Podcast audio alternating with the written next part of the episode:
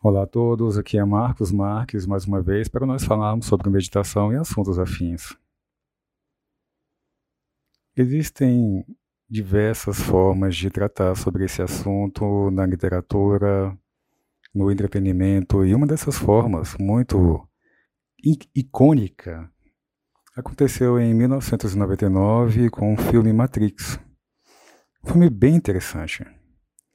Então, o filme ele tem é uma trilogia, e tem um significado. O primeiro filme tem um significado, o segundo e o terceiro. E o que, que tudo isso tem a ver conosco, né? O que. Por que, que eu estou trazendo isso, né? Estou trazendo isso mais por uma questão, assim, minha mesmo, de afinidade, porque foi um filme que, quando eu vi, eu assisti três vezes seguidas, sozinho no cinema. Fui uma vez, depois fui no segundo dia, depois fui no terceiro dia. Poder tentar entender um pouco a pouco. E nessa época eu jamais eu sabia, tinha a menor noção sobre budismo, sobre meditação, sobre nada do que eu falo agora. Então eu ficava com essa mente confusa e intuitivamente eu sabia que tinha alguma coisa interessante no filme. Porque eu me sentia daquele jeito. E quantos de nós não se sente daquele mesmo jeito? Como o protagonista, Neil, que tem que a opção de escolher entre uma pílula azul, ou seja, voltar para a vida normal, repetir as mesmas ações e viver sempre do mesmo jeito, não questionar a vida e simplesmente deixando a vida levar. Ou aquele tipo mais ousado, que toma a pílula vermelha,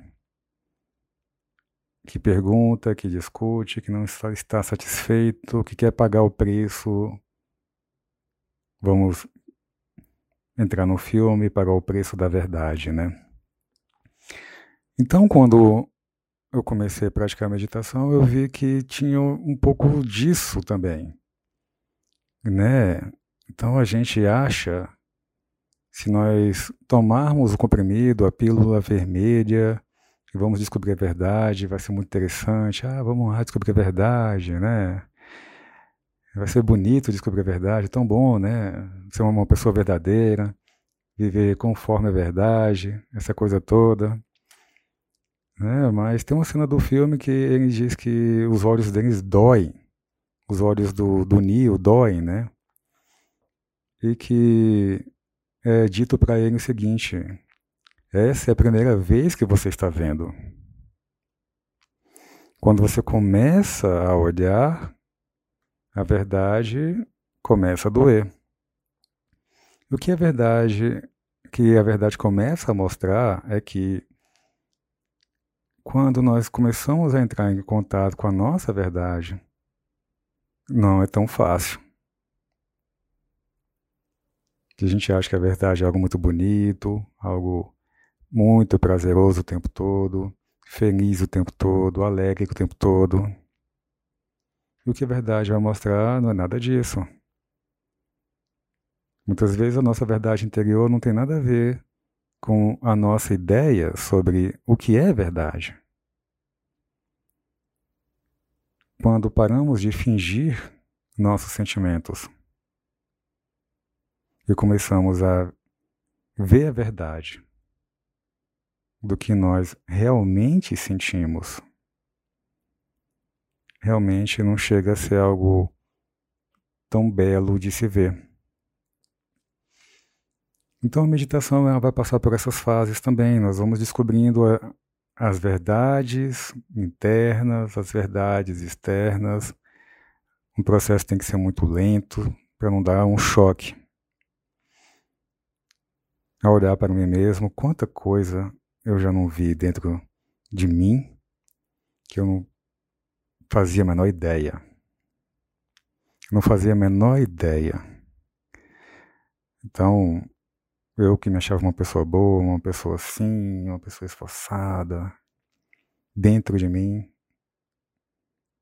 o que eu sentia e que eu me deparava era algo muito diferente. Então, quando nós falamos sobre verdade interna,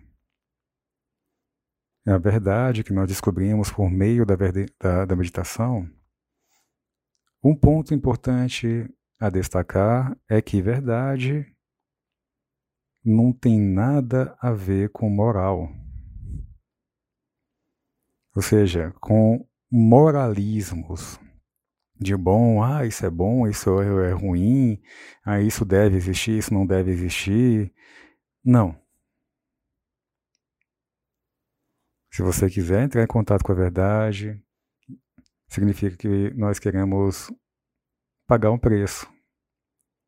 Seja a verdade, aqui é um que me interessa, aqui é um que não me interessa. Quero ver tudo. Quero ver tudo. Quero ver até os aspectos mais podres da minha, da minha psique. Venha, venha tudo.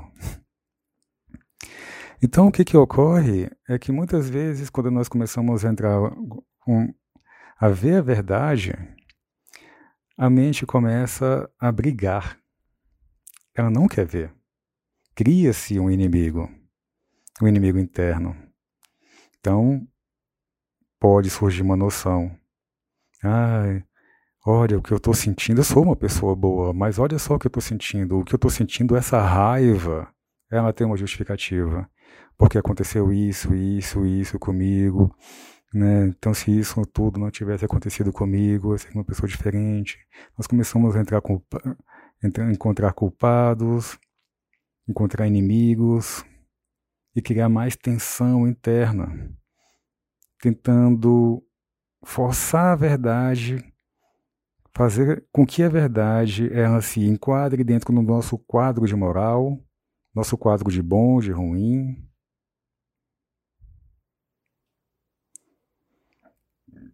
Enquanto que o processo deve ser totalmente um, um oposto, seria o, em vez de ficar obcecado com esses padrões dentro da gente, que isso tem que mudar, ficar brigando, tal, tal, tal. Não tem como mudar ou transformar sem antes aceitar. É preciso aceitar isso. No filme Matrix, esse, essa luta, esses inimigos, eles aparecem como os agentes. Tem os agentes da Matrix que perseguem o personagem. São três agentes, e dentro do budismo é chamadas três raízes do sofrimento, né? uma aversão muito grande, uma cobiça muito grande, ou uma ignorância muito grande. A gente está lutando contra tudo isso. Lutando sem querer ver, sem querer entrar em contato. A gente só reage e luta. E é por um processo de moralismo, antes de conhecer, a gente já está reagindo, já está negando, já está brigando, já está projetando no outro, o outro é o inimigo. Enquanto isso é feito, nós não penetramos uma verdade um pouco mais profunda. Pulando várias etapas, indo para o final do filme, existe uma parte em que o personagem ele morre. Ele literalmente morre no filme. E o que isso representa dentro do campo contemplativo da meditação é que é como se fosse o nosso falso eu morrendo. Uma parcela do nosso ego, das nossas vontades, das nossas birras, a morte da imaturidade. Uma parte matura da gente não quer morrer. Uma parte da gente não quer crescer, não quer evoluir, não quer ser responsável, quer continuar na fase da infância, na fase da ilusão, dos contos de fadas. Pois quebrar as ilusões dói. Sentir uma desilusão é como se fosse uma morte. Atravessar momentos de separação, de morte de parentes, deixar para trás um ego que não mais funciona no momento presente, é uma espécie de morte. E também, quando nós falamos na morte do ego ou na morte de algo, não é necessariamente uma morte, é um entendimento. Não tem como morrer algo que nunca esteve vivo.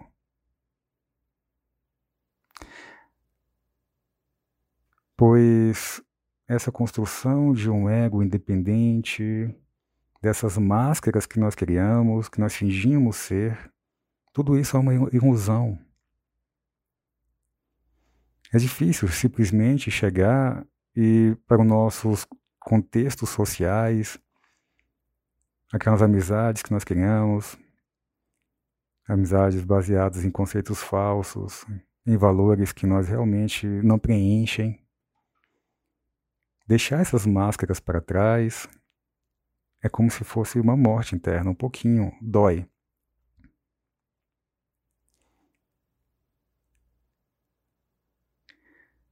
E mas quando nós somos capazes de fazer isso,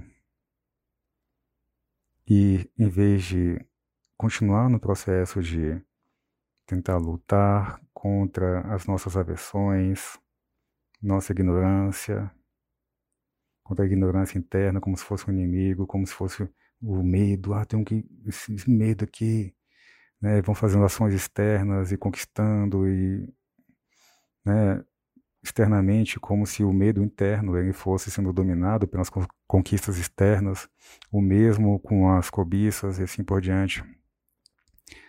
Processo da meditação, pegando a última parte do filme, vai mostrar o seguinte: no ponto em que o personagem ele para de fugir dos agentes. É o, é o momento em que ele percebe que esses agentes, tudo que ele tem medo, é ele mesmo. E que não tem como fugir desse mesmo.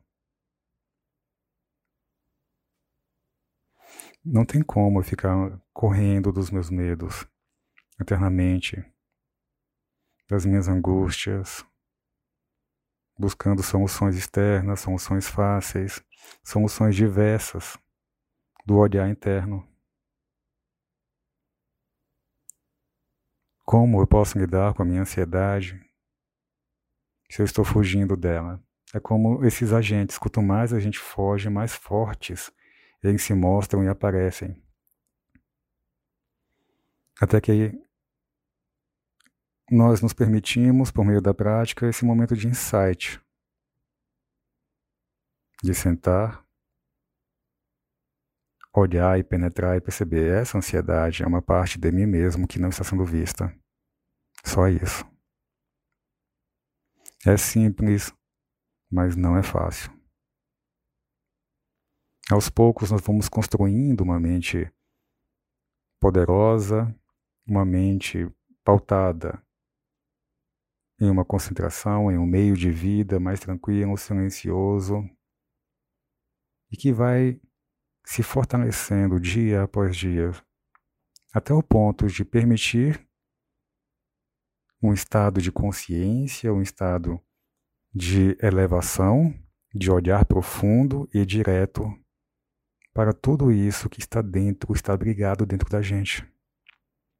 Até fazer essa mescla até puxar esses aspectos, essas emoções, tudo isso que foi negado, reprimido, entender por que, que eu tenho que fugir disso tudo.